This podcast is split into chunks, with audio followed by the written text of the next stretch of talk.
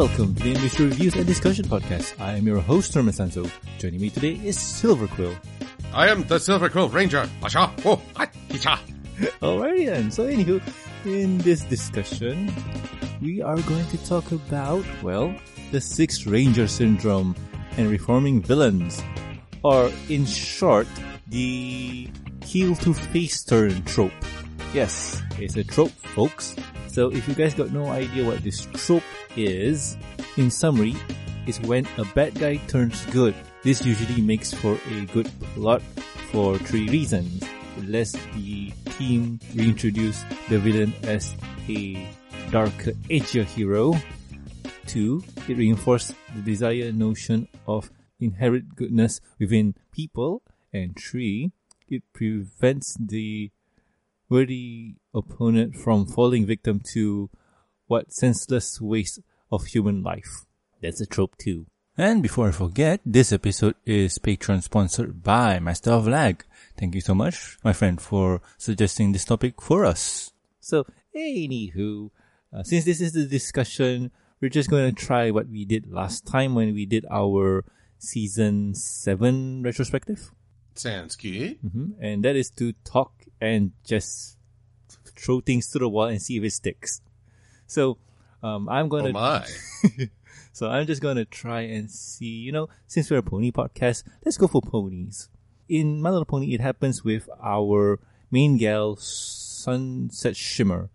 She was a villain and somehow through the power of magical rainbow blast, it turned her good. Nah, it, it didn't really turn her good, but uh, she was reintroduced to the light side. Would you agree, Silver? It did something. I mean, I'm always a little curious about when they say, oh, the elements turned her good. I mean, good and evil are not so easily defined as A or B binary. Mm-hmm. But they gave her a shock and she hit rock bottom. I've always been curious about the tears uh, Sunset displayed when she was transforming into that evil demon. Mm-hmm. What was that showing her, or did it just hurt a lot? I didn't really care about her reformation when it happened. It wasn't until after Rainbow Rocks when uh, she actually was more proactive, when she was, you know, the underdog in the story. Then I started to care. It's like, now, Sunset, now you are interesting. Well done. Mm-hmm, mm-hmm. And I think it hurts a lot. Like having no wings, suddenly having wings, and they're not uh, angelic, they're demonic. So it has kind of claws or spikes on and yeah, that's got hurt. Indeed. So, what do you think of her turn from a villain to a good guy or heel to face? Well, it all comes down to how much time do you invest in the trans in the transition. A lot of it was her has been her finding her footing. Rainbow Rock, she was so uncertain of herself, so uneager to speak out. Friendship games, she was willing to be more forward and easygoing, but she hadn't really stepped up as team leader. That didn't happen until she saw someone making the same mistake and wanted to, to save that version of Twilight. And then by Camp Everfree, she, or Legend Everfree, there she really steps in as the group leader and guide because she's the one who's has the most experience with magic, both good and bad.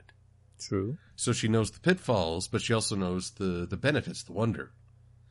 And it just keeps going from there. So I like the, the progression, the, the step. Meanwhile, her the other characters haven't really gotten to grow as much other than accepting the magic, which is always the danger with Six Ranger Syndrome. You're, you're investing a lot of energy to make this character look good. Have you done anything to help the other characters? Uh, true that, true that.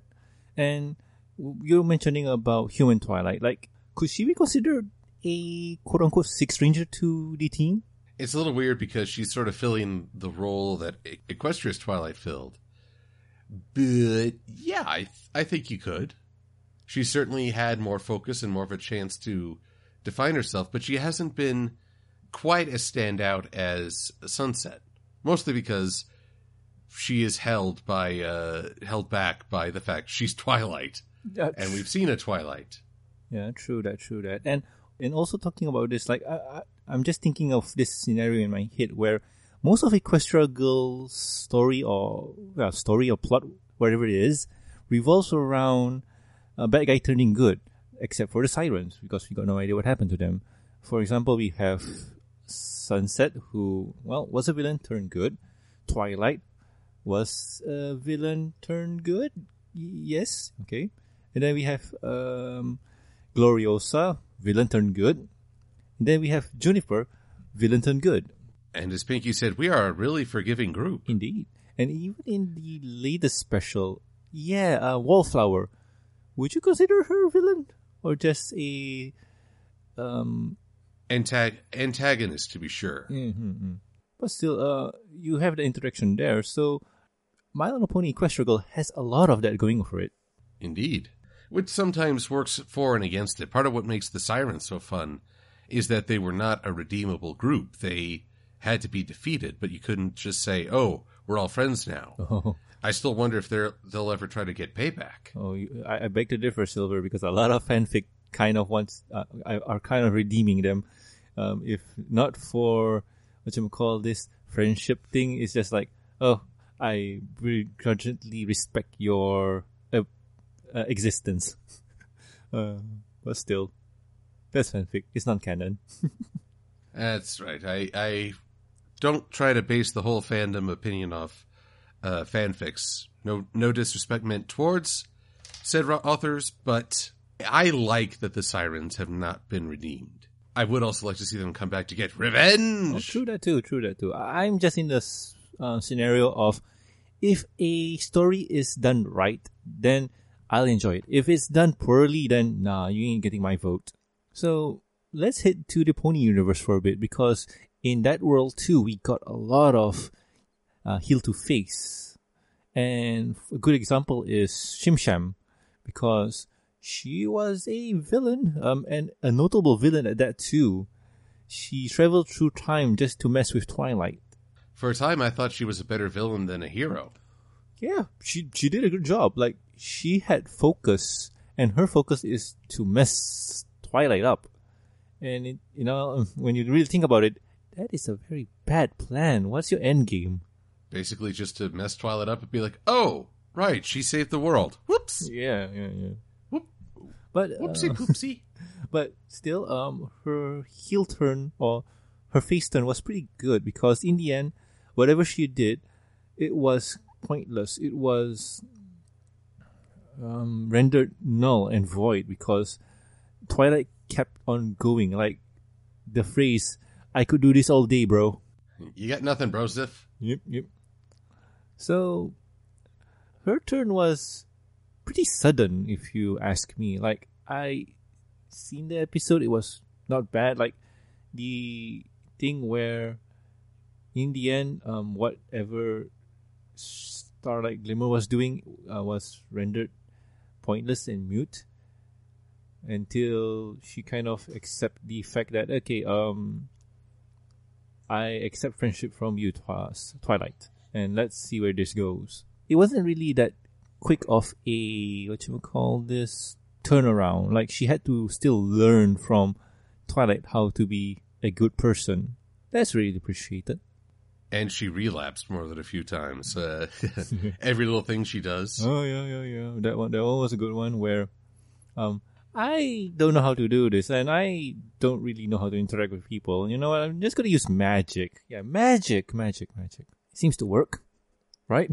It's magic. Oh, I brainwashed my friends. Oh, I could solve all my problems instantly. Oh, and then they had a terrible hangover the next day. Oh no, not so loud. so, uh, another character I want to talk about is Trixie. Trixie, would you count Trixie as a villain turned good? Hmm. She certainly did villainous things, especially with Jan Alicorn Amulet. Her redemption has been more subtle, I think. She's still the bad girl of the group. Yeah. She still enjoys being the tr- the troublemaker. But she she does she is there when it counts and she is empathetic with others. She hasn't had a lot of chance to interact. That's the that's the big thing holding her back. Yeah. She's gets along with Twilight despite some competitiveness, Mm-hmm. but she hardly says anything to the other main six. So she's Starlight's friend, but she's moving in completely different circles. I can see that. I can see that. And yeah, it's one of those interaction thing because um, Trixie here mostly interacts with Starlight and probably Maud. Like they're their own. They they have their own group of friends, which is good because if you need to revolve the being six all the time, eh, it ain't gonna be fun. And talking about Yeah. interactions, um, we got Discord. He was the big bad of season two, and somehow got teamed by Fluttershy. Would he count as the Sixth Ranger syndrome? He hasn't been. He's not as steady a presence, but he is there more and more. True that, true that. And he is one of those characters where he's not really good because still he is the Lord of Chaos. Was it was that his title? Because I'm trying not to mix with fanfiction in my head. No, he is the Lord of Chaos. Ah, right. Spirit, or sometimes the Spirit of Chaos and Disharmony. Ah, right. So he's still that. Like, oh, there's another character I wanted to mention, but I'm gonna finish with Discord first. Uh, so he's still that. He is chaos incarnate, but he still has friends with uh, Fluttershy. He has tea parties with Fluttershy, and he has in this world G and G, or is it O and O? Ogres and Oubliettes. Ogres and Oubliettes. Yep. Yeah, so uh, he has sessions with um, Big Mac and Spike. So he's kind of neutral, I think. Not really good, but not really bad. Chaotic neutral. Yeah. Mhm. You could say that, but I'm not sure. Like, how you would describe Discord, Silver? I mean, um, previous Discord, you can say that he's villainous, but what? How you would describe the new Discord? A child. Basically, he had nothing to slow to slow him down or or give him a perspective check until Fluttershy. So for a long time, he was just a kid playing with toys. He didn't. Uh, he was very egocentric. Now with Fluttershy and her guidance, he's becoming better, and it opens him up to a world where he can be hurt, where he can be disappointed, where he realizes it's not all about him, and that is a big part of this. Uh, it's why he struggles so much. He wants to be the center of attention, but then realizes that he's not always going to be such. So there's the there's the conflicting ego versus a growing spirit of other centeredness, and he still sometimes helps out in the most chaotic or uh, antagonizing ways. I'm thinking of uh, what about Discord, but he he is trying to be better, and that that too is a good redemption. Now sometimes, like with Gilda or Diamond Tiara, you get a moment where they have a wake up, but there's no follow up. With all the characters we've mentioned, they've had episodes devoted to well, saying, "Here we are. This is what what where they're at right now," and I think they benefit from it. I think because we walk with them on a journey through their redemption, we, the audience, become more empathetic to the fact that they're trying. Mm, true, true. And you mentioned two other characters that, yeah, they are, uh, they were villains. Now they're quote unquote redeemed. Um, not to the Sixth Ranger level where they join the team or join the main crew, but to a point where they're fan favorites. Well, one of them is. Um, I like Gilda a lot, so I'm biased. So uh, we don't really see Gilda a lot in the show. I mean, okay, she was redeemed in that one map episode. Um, what was it called? I forgot. But still, uh, The the lost treasure of Griffinstone. yes, thank you, Silver. Um, she was redeemed in that episode where she, well, begrudgingly helped Rainbow Dash and they all had a group hug. But there's no follow up, like you mentioned. There's no follow up on what's progressing. We did get that one shot with uh, Gabby where she helped send a letter from Gilda to Rainbow. So yeah, that's something. And then another scenario here is like you mentioned, Diamond Tiara. She uses her talent of manipulating her parents to get what she wants, and that is to help the school get the new playground up. Was it? Yep. She uses her parents to fund the new uh, playground. Mm-hmm. So that's And, something. And then she disappears. Yeah, like okay, we did get that one close, um, that one what shot of the Derby racers, where uh, Diamond Tiara is participating in a race with her butler, and her acting um, concern of the butler when the butler is hurt in the crash, or is it just my imagination? Yep, you are remembering correctly. We also saw in Bloom and Gloom. No, no, no, that was earlier. The episode after Crusaders of the Lost Mark. Uh, let's see, let's see, let's see. That's season six. On your marks. We saw her baking with Silver Spoon and one other filly. But we've never seen her.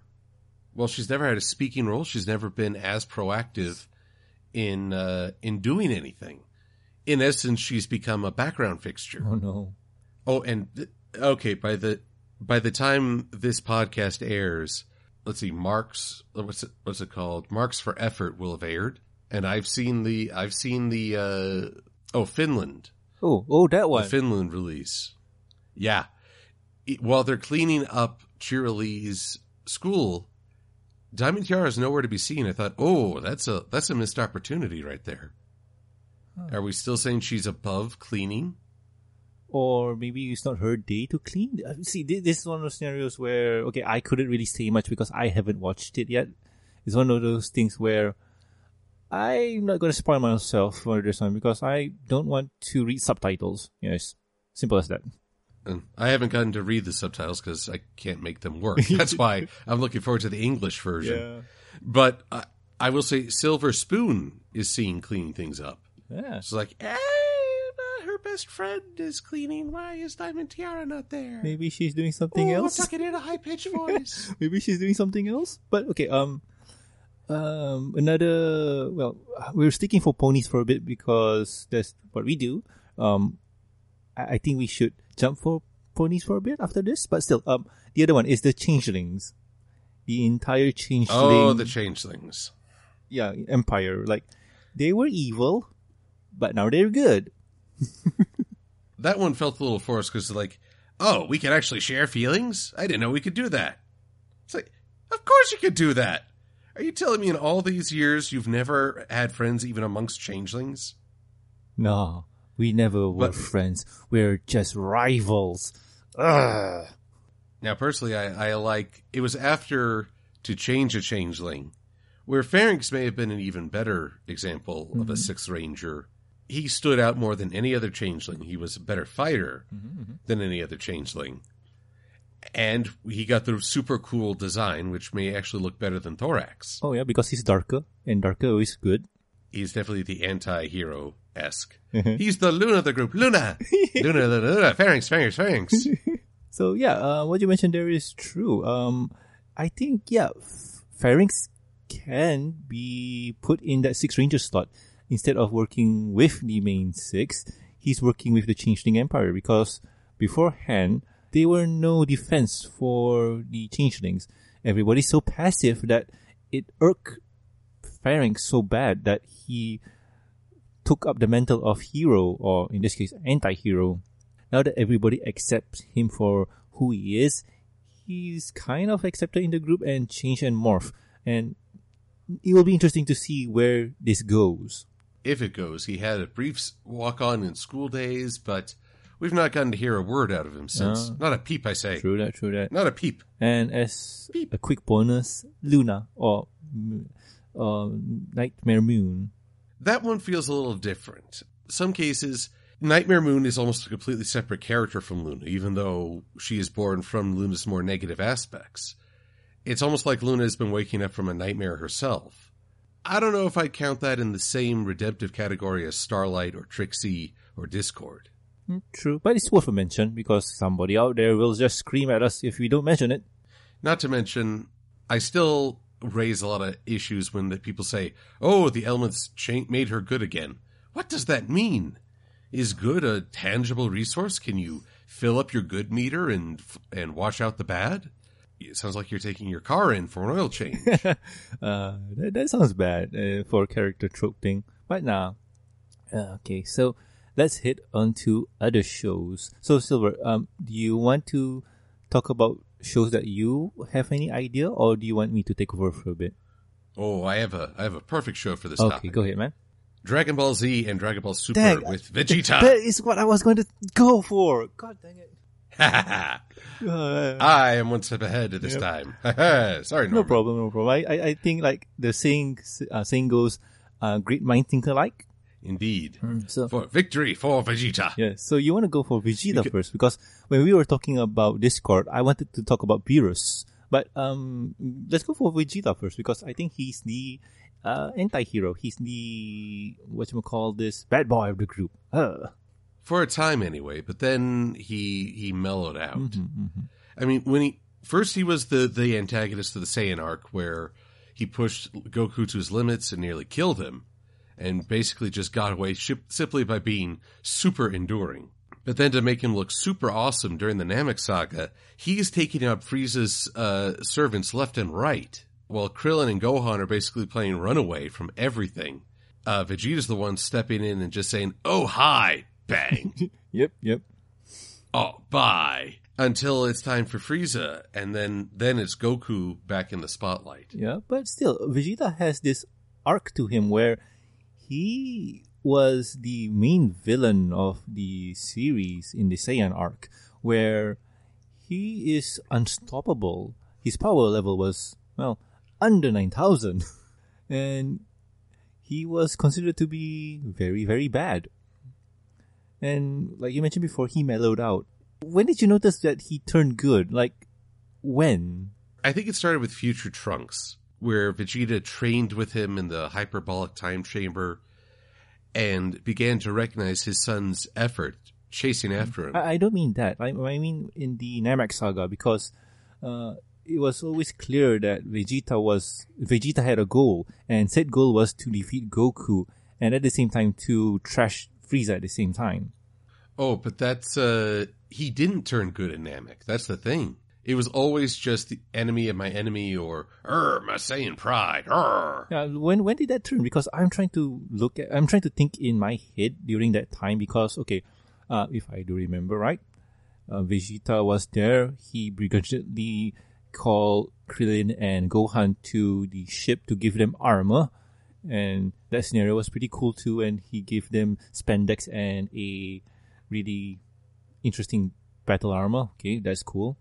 And then um, they fought for a bit, and then when Namek explode, uh, Vegeta followed them back to Earth and hook up with Bulma. Poor Yamcha. Yeah, well, that's another Six Ranger syndrome. He he basically forced Yamcha out of a relationship. oh yeah. then again, it's it's Yamcha. He he is Dragon Ball's whipping boy. I thought it was Krillin. Well, Krillin actually uh, manages to get stuff done. Poor Yamcha is there just to lose. true that. True that. Krillin will get owned, but he'll still get stuff done. Oh, true that. True that. But um, so with Vegeta, you mentioned uh, his turn was during his training with his son, uh, Future Trunks, in the hyperbolic time chamber. So that's interesting. and here's the thing: Vegeta, as far as I know, never apologizes for what he used to do, but Goku and the others forgive him anyway. True that. and or at least accepting Goku accepts just about anybody right away. But it isn't until Dragon Ball Super that you start to see how much he's changed because now it's not just oh my family. Now he actually gives a care about other people, including the Saiyans from another dimension. I love Vegeta in that moment where he's fighting uh, Toppo as a god of destruction. Toppo is insists, "Well, if justice cannot keep keep us safe, then I have no need for it." And Vegeta Vegeta's just like, "Nuts to you! I never throw anything away. if it's important to me, I don't cast it aside." He shows just how frail Toppo's beliefs and power really are. Yeah, true. Um, I, I think most mostly in media, if you believe in something really really hard, it will somehow be your source of source of strength. Well, I think that's true in real life as well. Hmm, cool that. I mean, it's it sounds very flowery or imaginative. It's not like, oh, this fills you with determination. but if there's something you really believe in and want to strive towards, you'll be able to move forward more than something superficial, which can be easily abandoned. True that. True that. And talking about Dragon Ball, right? We we also got Piccolo, who was the main villain for the Dragon Ball saga, and um, earlier part of no, he was just only in Dragon Ball as the main villain there. In Z, he sorry in Z he kind of mellowed out. Yep, Gohan had a very unique effect on him. Although I'm still hoping Piccolo would say, "Look, never sing that song about I love Piccolo again." Oh, I, I do hope that Gohan learns to dodge. Why didn't you dodge? yes. Uh, abridged series is really affecting us. Uh, but soon we'll be saying goodbye to the Bridge series. oh, really? So sad. Well, yeah, they they're becoming a pro- okay. I'm going on a tangent, Mm-hmm. but from what I understand, Team Four Star is becoming a professional voice acting Oh. group, and so, but that means they can't engage in projects like the Bridge series. Oh, that's. so they're going to wrap up the Cell Saga, and then Oh that's man, it. that, that is depressing to know. It's a little sad. Oh well, well, we're talking about Dragon Ball, and I'm going to summarize here because if we just keep blabbering on about Dragon Ball, Dragon Ball, Dragon Ball, there's uh, how how do I put this? Dragon Ball has an abundance of uh, heel to face, and it is a lot in this show. Uh, like, let's just count because we got Piccolo, we got Vegeta, then we got the androids 17 and 6, I'm sorry, 16, 17, and 18. Then we got who else? Um, I don't have a picture in front of me. Ah, Tien. Majin yeah. Majin. Um, well, yeah, Majin Buu is one of them. Um, Kid Buu is the jerk. In Super, we got Beerus. Uh, Beerus was considered to be the main bad guy, but not really. He was just doing his job. But still, uh, you got Beerus and Whis. Then you got the Universe 6 um, characters. We got what? Uh, Champa, Kale, and Caulifla. Then you got, um, who's that time guy? Hit, and so on. And yeah, we got a lot. It's funny in My Little Pony. It's rainbow ma- beams of magic and Mm-hmm. friendship. In Dragon Ball, it's punching your the guy in the face, and then they like yeah, yeah, yeah. And also screaming and also declaring your special move. Yeah, that's uh, surprise. Here's my surprise attack. It'd be more surprise if you didn't say anything. That's surprising. oh, how surprising! Uh, but still, uh, Dragon Ball is one of those shows where I think they done the formula right, where bad guy turns to good guy and they join the team. So yay! But they're not all. Oh, we're all best friends now. There's all, there's still lingering resentments or tension. I mean, Vegeta with the others, it took forever for him to mellow Oh, yeah, out. but still, uh, with Vegeta and the rest of the crew, um, I think Tien, um, who's uh, Chaozu, Yamcha, and the rest, uh, they're not cool with Vegeta. Like they respect him, but still, you jerk, you still haven't apologized after all these years. and he pr- probably Yep, never will. Yep, yep. Oh, my pride. yeah, your stupid Saiyan pride. So, anywho, um, let's see, what can I do? Um, yeah, uh, since we're talking about Six Ranger, why not go for Power Rangers? Because Power Rangers is the backbone for this conversation.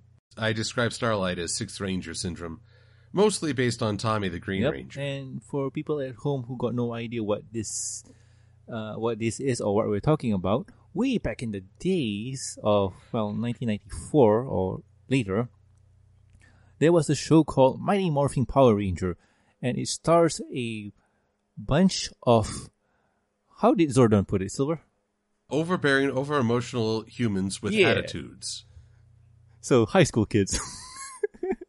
Why on earth would you recruit such a force? Alpha, transport to me the best warriors from the planet.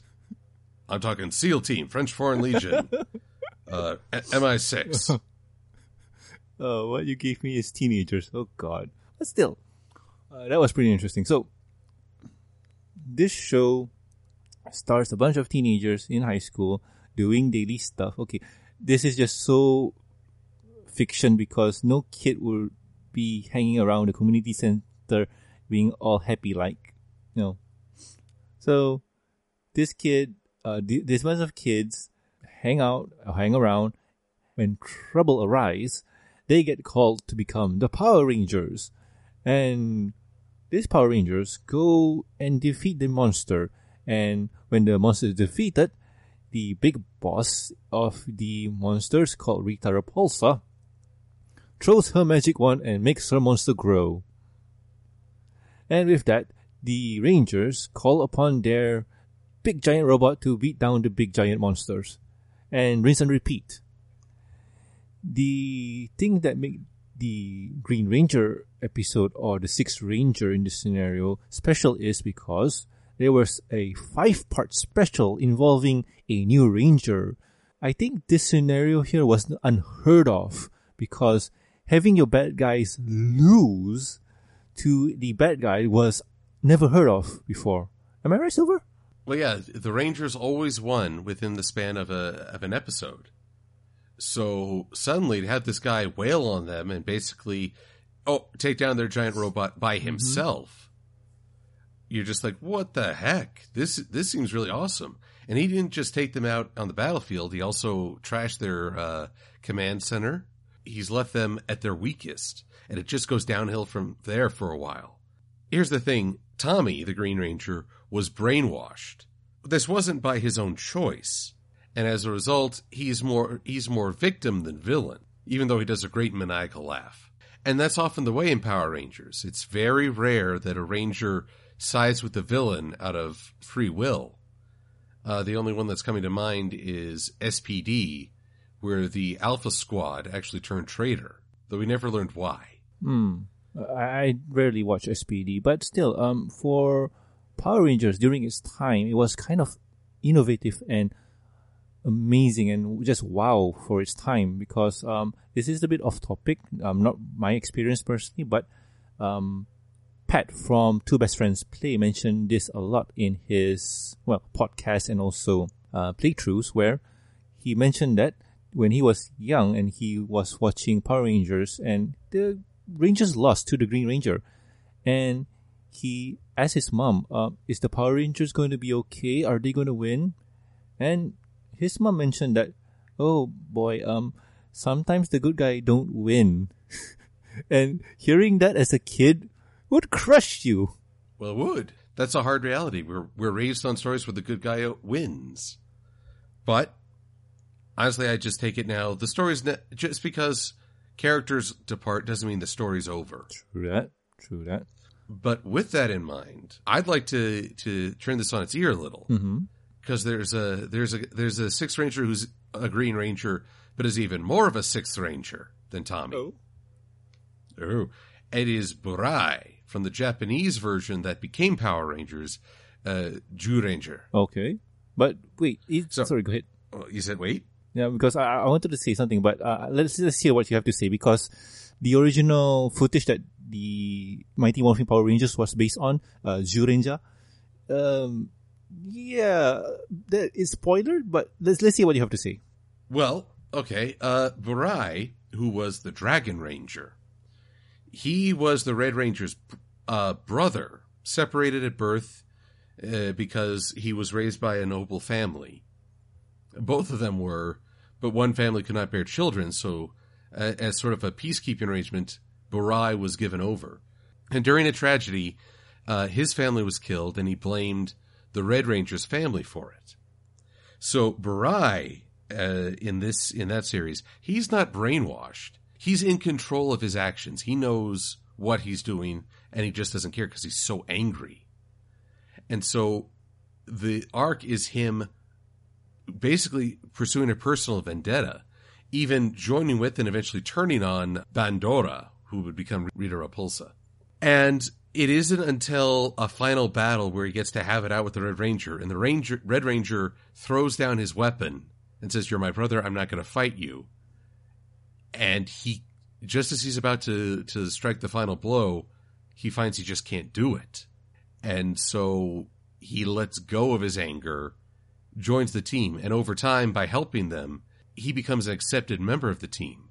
So much so that when his his own life is about to end, there's the Green Candle arc uh, the whole team is just chipping in, trying to find ways to save, to uh, find a solution. And one of the best parts of this story is that th- Burai, one of his first acts in the show was to slap a child. that doesn't sound like a best act, but work, roll with me, please. Silver, I, I think Uh, there's a show in Australia called The Slap. I'm thinking more of Indiana Jones and the Temple of Doom, but that's just me. yeah, shut up, short round. uh, but then, as another kid is is dying, the uh, Burai gives the a solution that could save his life to the child because he realizes that's more important. It's This is a guy who was so driven by anger he'd strike at children. Now he's let go of that anger and worked with others. He cares more about the kids that need protection. And so he becomes the true hero. That is a great Six Ranger arc in my eyes. And yes, he does die. Yeah, that's the spoiler I was going to say because um, in Zyuranger, the Six Ranger, the Green Ranger, or the Dragon Ranger dies. It's like, wow, okay, woof. But This is where I think it surpasses Power Rangers. There's still fallout to uh, or consequence to that death. His spirit will guide the team during the climb during the show finale, and his uh, partner, Dragon Zord in America, Dragon Caesar in uh, Japan, which is actually sentient.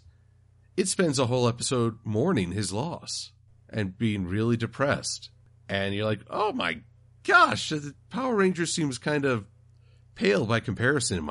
I usually prefer the Japanese Sentai to the American adaptation. True, that is true, but still, it's one of those scenarios where it was done for set location and, well, it was, how was put this, um, localized, yes.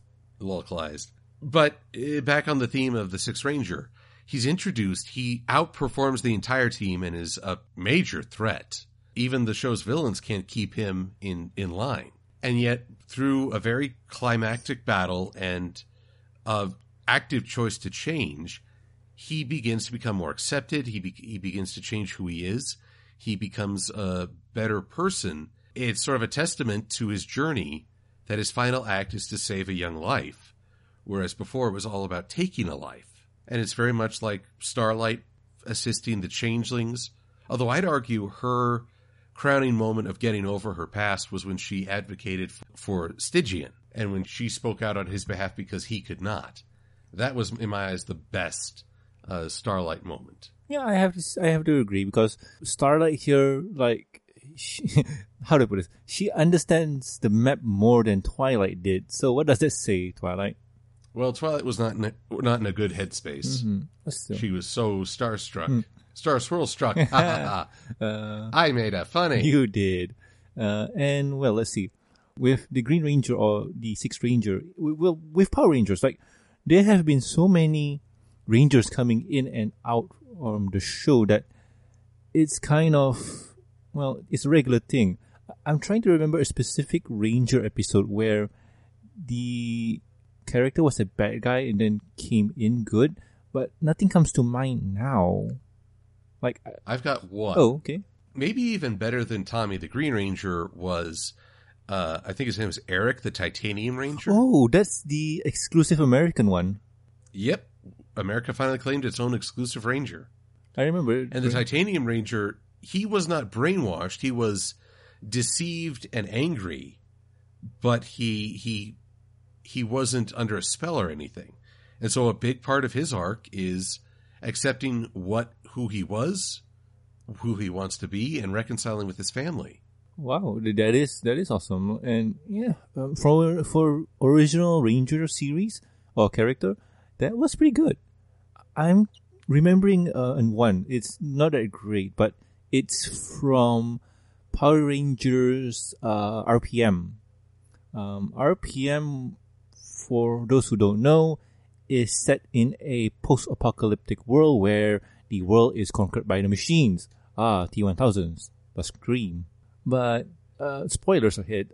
There's one character who is the bad guy. She is kind of a cyborg, and she was commanding the you know um robot unit or whatever it is to destroy the humans, and unbeknownst to the Rangers, um, how how do I summarize this? You know what? I'm just gonna summarize this as best as my memory can give me, and long story short, near the end, uh, the bad guys betray her, and she joins the group and ends up she is the long lost sister to one of the rangers. So they reunite. So yeah, it's not really good explanation, but try watching RPM. It's pretty good. It is, although I'll always remember uh, the villainess for her when she's fighting the Blue Ranger. Black's the loner, red's the leader, yellow's the girl, green's the comic relief. What are you? Blue replies, I'm Scottish. yeah, Punches her. yeah, yeah. That was awesome that's writing. That was awesome. That's just fun. oh wow. But uh, going outside Power Rangers, Mm-hmm. because you know Six Ranger Syndrome's pretty fun to talk about when it's the Rangers themselves. Mm-hmm. But uh, Norman, I think you had an example from a certain TV show aimed at teenagers and based on a movie. Oh, um, mind refreshing me because memory's kind of dull right now. We were going to talk about Spike, but not Dragon Spike. Spike, but not Dragon Spike. Spike. Oh, uh, oh mm, mm. wow. Uh, memory's derping. What? Which one is it? Silver? Oh well, then allow me to try and fill in. Uh, Buffy the Vampire Slayer. Oh, that one. Okay. Uh, oof. yes. a TV a TV show based on a movie that honestly surprised me with how good it was. Yes, um, the TV, sorry, the movie was pretty awesome and innovative for its time. And the TV show was, it had a cult following, let's just say that. I, th- I thought it rather exceptional. They went far darker than I thought they Oh would. Oh yeah, true that. So one of the few things about Buffy the Vampire Slayer is it was awesome. It was innovative for its time. The writing was great and it was done by Joss Whedon who started Avengers. So you can just imagine how awesome it is. So one of the few things that the show does is it started out as monster of the week kind of show and it progressed to become more of a adventure story where the lead character Buffy, uh, played by Sarah Michelle Gellar, if I'm not mistaken, Yes, indeed. during the first season she was in high school, but hey, uh, this is one of those shows where you couldn't be in high school forever. You need to get a real job. So she kind of became a vampire hunter. Full full time. Uh-huh. So I don't know how- you get paid for that. Oh, government funding. I believe it was the second season where Spike made his entrance. hmm And Spike is one of those, I'm a bad boy vampire. Ooh, look at me. You all are going to love me. And we did. We did indeed, and he he was a mainstay of the show for a very long time. I was genuinely surprised. Because he had appeal. Like, all of the ladies swooned over him. But he also had a link to Angel. Yes, Angel. Um, Angel was the love interest for Buffy for a while. And then he got his own spin-off. Why was the reason that Angel moved out from Buffy? Well, I don't know if you mean actor or The character. Like, why did he had to move? Like, why? I mean, I, I don't remember. if memory serves, Buffy needed a little time. And so Angel, he said to her, well, don't worry, I'm not getting any older. So they'd been through a lot together, and it was all a little shaky. And so Buffy just needed time and space to collect herself. hmm So Angel went struck off on his own. Spike, meanwhile, though he started as a villain, over time, just sort of this antagonistic relationship with Buffy. I think more often than not, it was the you know enemy of my enemy is my friend, or needs have forced us to work together. True, true. And after a time, it had an impact on Spike. He actually started to uh, to not mellow out, but change his priorities. I remember uh, one time at Thanks uh, Thanksgiving episode, he was basically being held by the um, by the Buffy and friends, and he's like, "Can I can I have some blood? I I could really use some blood." And Buffy's like, uh, I'm making gravy. That has blood in it, right? you know what else has blood in it? Blood. but over time, just through interactions like that, just by interacting with, with the characters as a full fledged character himself, he underwent a change. And by the time Angel's spinoff came, he actively worked alongside Angel to save lives. Oh, what what was it, an episode where he talks to a a very an all knowing being, but you can't ask it any questions. And life is at stake, so so Spike just gets fed up with this guy. It's like, how much wood could a woodchuck chuck if a woodchuck could chuck wood? also, why is grass green? And why should I keep doing this? Come, a life's at stake. I don't have time for your quirks. I mean, that's how much he cared. He was willing to risk uh, the wrath of a very powerful uh, mythical being to save a human life, all because he'd gotten he'd become fond of humans thanks to these these characters with whom he interacted. And it's the same for uh, Discord as it was for Burai, as it was for Spike. Mm-hmm. It's all about interaction and I think slowly building up a character to be redeemed or to change their values. It affects a change that we feel like we've gotten to experience with the character.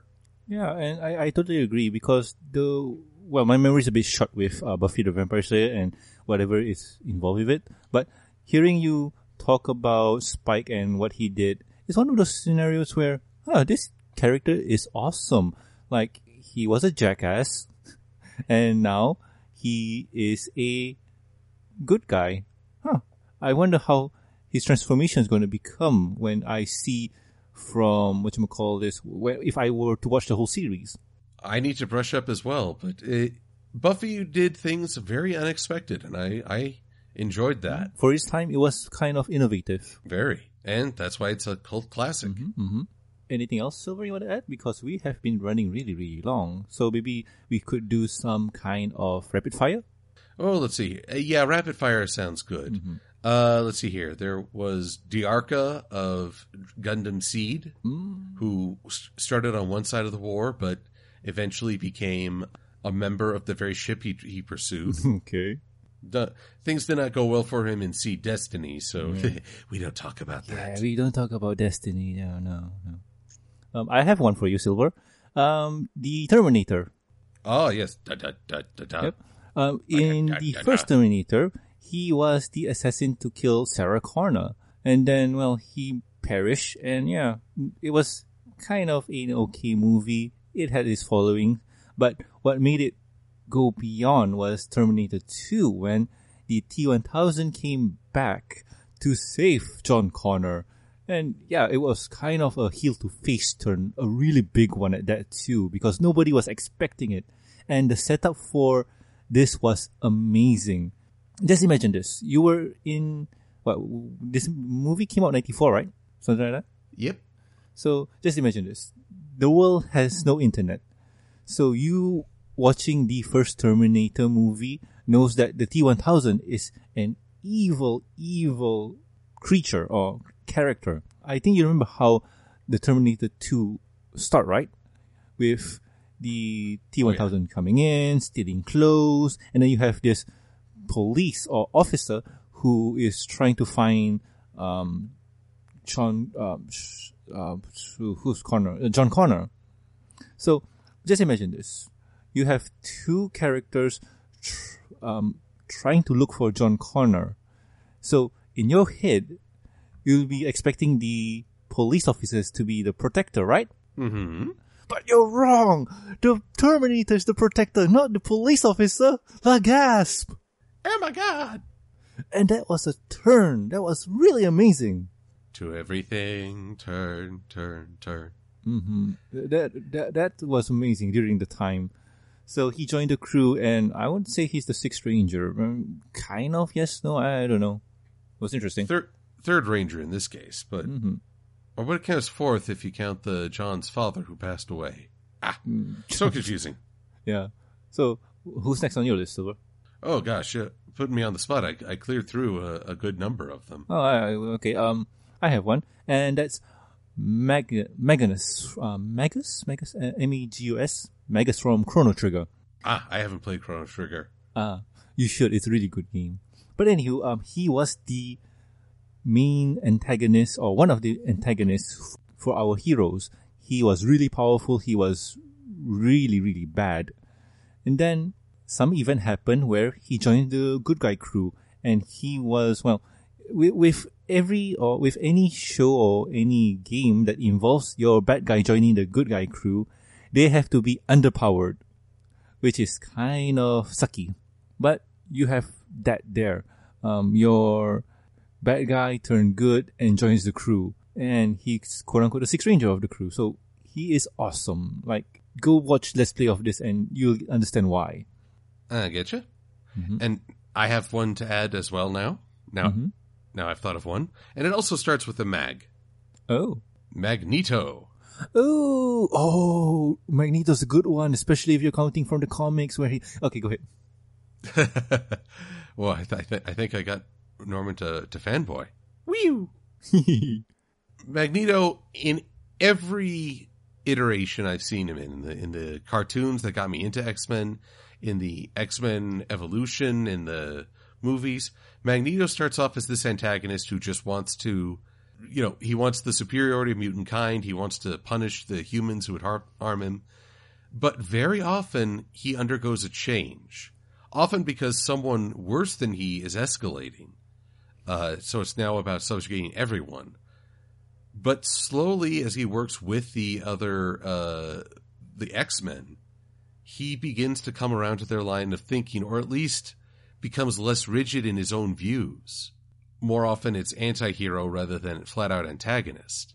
hmm But I believe in the comics, after uh, this may count as spoilers, after Professor Xavier is, is killed again, and Cyclops goes off on his own, being an even more extreme mutant terrorist than Magneto. Magneto goes to teach at the school Wolverine set up, and in essence becomes an X Man himself. Yeah, that, that was amazing. That that was a really good face turn. Like you have your quote unquote boss of the the show being the badass. Like I will um uh, prepare to die or something like that. What, what was the meme? It's meme out there. Go go listen. And suddenly becoming the teacher for the school, becoming the good guy, and it's like, wow, that was awesome. Like whoever created that comic scenario was just great. Like, mm, awesome. Let's see, I think it was I am Magneto, Master of Magnets. something like that, and it says like, uh, prepare to die or you die, something like that. It's, it's, I don't really remember, but still. And I think I have few like okay, um, if we're talking about comics, um, Venom, like uh, there's there's a specific character in mind for this one, and this is from the Unlimited or Ultimate Spider-Man series from Disney XD. Um, there was a character, well, um, Eddie Brock, we all know who he is. He's the jerk to Peter Parker and he idolized Spider-Man.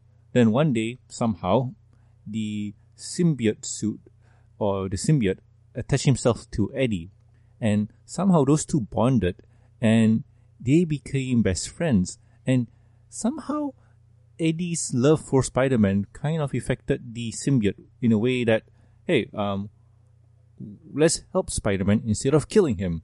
So, yay, we are best buddies, and we uh, we start a group called the Spider-Man something something something. Um, I, I don't really remember, but still, it was a good run. You have your rival way back when becoming part of the crew, so that's cool. That was cool. I, I think you might be combining characters, Norman. Flash Thompson was the guy who uh, who idolized Spider Man. Oh yeah, sorry, my bad. Like, oh wow, Eddie Brock, who's he? He was a newspaper reporter who Oh yeah, okay. Sorry. made some some morally questionable decisions and got called on it, thanks in part to Spider Man's in, intervention. And Okay, so sorry. He blamed, yeah. he blamed, but Flash did in time beca- inherit the symbiote and became Agent Venom. Yeah, uh, you, sorry. Uh, thank you, Silver, for correcting me there. Yes, uh, Flash Thompson, not Eddie Brock. Also, I found it uh, Magneto's meme. X Men, welcome to die. Yes, that that's the one. That's the one. oh, fun fact. Uh, if you do love Magneto and you love My Little Pony, go to We Love Fine. There's a Magneto Magneto uh, shirt. I have it. Oh goodness. uh, and you know what? Since we're talking about bad guys turning good, and um, do you have one more silver? Because if not, this is going to be the last. I think this will have to be the last. All right, because there's one character here who is a real, real bad jerk, and said character is Kratos from God of War. Oh boy. Yep, he Boy, boy, is. boy. He starts off the show or start off the, his game as you know this. I am a brooding hero, like I'm brutish. Let's see me kill all these monsters and blah blah blah. Like oh, and as the show or as the game carries on, you get to see him, well, be a uncaring jerk. He does things because it benefits him. He doesn't really do things because he wants to do it out of the goodness of his heart. it's just convenient for him. And yeah, he technically destroys the world of ancient Greece. Yay. Great. What a jerk. Yep. So why I'm bringing him up here? Uh, is he a good guy? Is he a bad guy? Mm, he only cares for himself. Yes, he's more of a anti-hero to say the least. But in the latest rendition of God of War, he is best dad. Well, he's a struggling dad. That's for sure. yes. And it, uh, doing that makes him so relatable. Or at least you see what what uh, what the toll of his actions have really taken on him because he is he is a, a guy almost empty of the drive that once that once uh, energized him. And playing through God of War, you get to see him.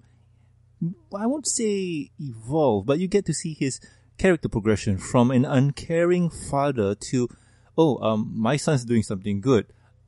That is sufficient, boy. And seeing those kind of things makes the boy really, really be happy. There's, uh, I'm, Silver's planning on buying the game. I have it, but I haven't played it. I just seen let's plays of it. So I'm, well, I'm vicariously playing the game.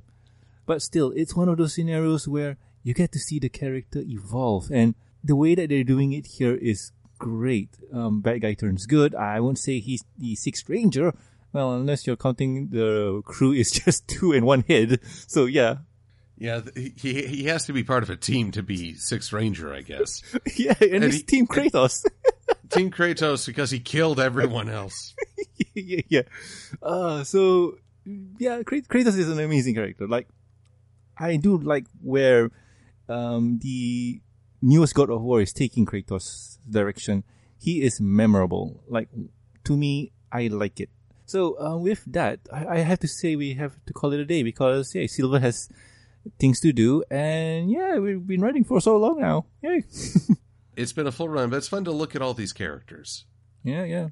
And we we have a lot. Like if we want to count Darth Vader, yeah, yeah, no, no. The memory of Darth Vader should not be so- soiled by whatever's happened in part six. Oh, that's a whole other kettle of fish. Indeed, indeed, indeed. So yeah, with that, um, I think we had a really or a pretty good discussion. Um, I have to admit that we didn't really focus on the six ranger aspect where they join a team and whatnot. My bad because it's kind of hard to think of a character who joined a team. Sorry, we, we did good with the one we had.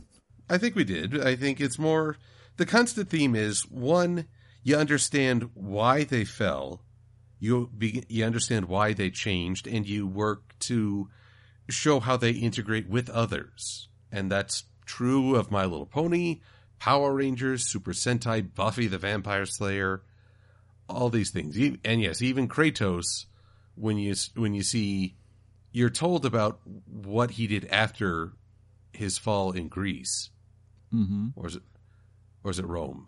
I was getting mixed up. Uh, Greece, the Greek pantheon. Greek. So I, mostly it is inve- if you invest the time in the characters versus there've been some awful stories where the character says, "Oh, I've learned to be good now." and that's it. It's like, "No. No, Ah. that's that's terrible storytelling." Yeah. Like even with God of War, Kratos here, he had multiple games to build his character up, and his character is kind of a jerk. He, you know what? Just play the game or look at videos of the first few rendition of God of War, and you understand why. Like he is a big fat jerk, and you can understand why when this God of War appears, he is very relatable, memorable, and people like him. So, good times. Mm-hmm, mm-hmm, mm-hmm. So anyway, uh, Silver, what are we gonna do for next week's show? Well, I think it's time we got back to Pony, including looking at the start of season 8 with school days. Ooh, I can't wait. Oh my god, I can't wait to talk about season 8 finally. Oh my goodness, like these oh, I I say this once and I'll say that again. Season 8 has the worst track record for being spoiled. Well, it's true of many, I think. Indeed, indeed. Because season 7 had its share of spoilers. Wee. It was not as bad as season 8, man. It was not as bad. Well, well, we'll talk about that when the time comes. Indeed, indeed. So anyway, If you would like to support the show, you can do so at patreon.com. With every support, you'll get a week's early access to the review and discussion podcast, exclusive and deleted content, and a huge thank you from me. Talking about the thank yous, I'd like to thank Lurker Cat, Starstream, myself Lag, Amy, Mark, Charles, Lucky Knight, and also Tristan. Thank you so much, guys. You have been awesome to me and the show. And Silver, where can the good people find you? Oh, look to the net. Look to Equestria Daily, where I post uh, reviews every uh, Wednesday. Look to my DeviantArt account for Pinkie Pie Says Goodnight Comics. Look to my YouTube for video reviews, and which will also have links to my Patreon, because I could use the support to keep making said videos. So anywho, I have been Norman Sanzo, I am Silver Quill. and we'll guys see you next week with another fun review show for you guys. See ya! Adios. Oh, I just remember something. Ebenezer Scrooge. He's a bad guy turned good. But he was not part of a team. Aww.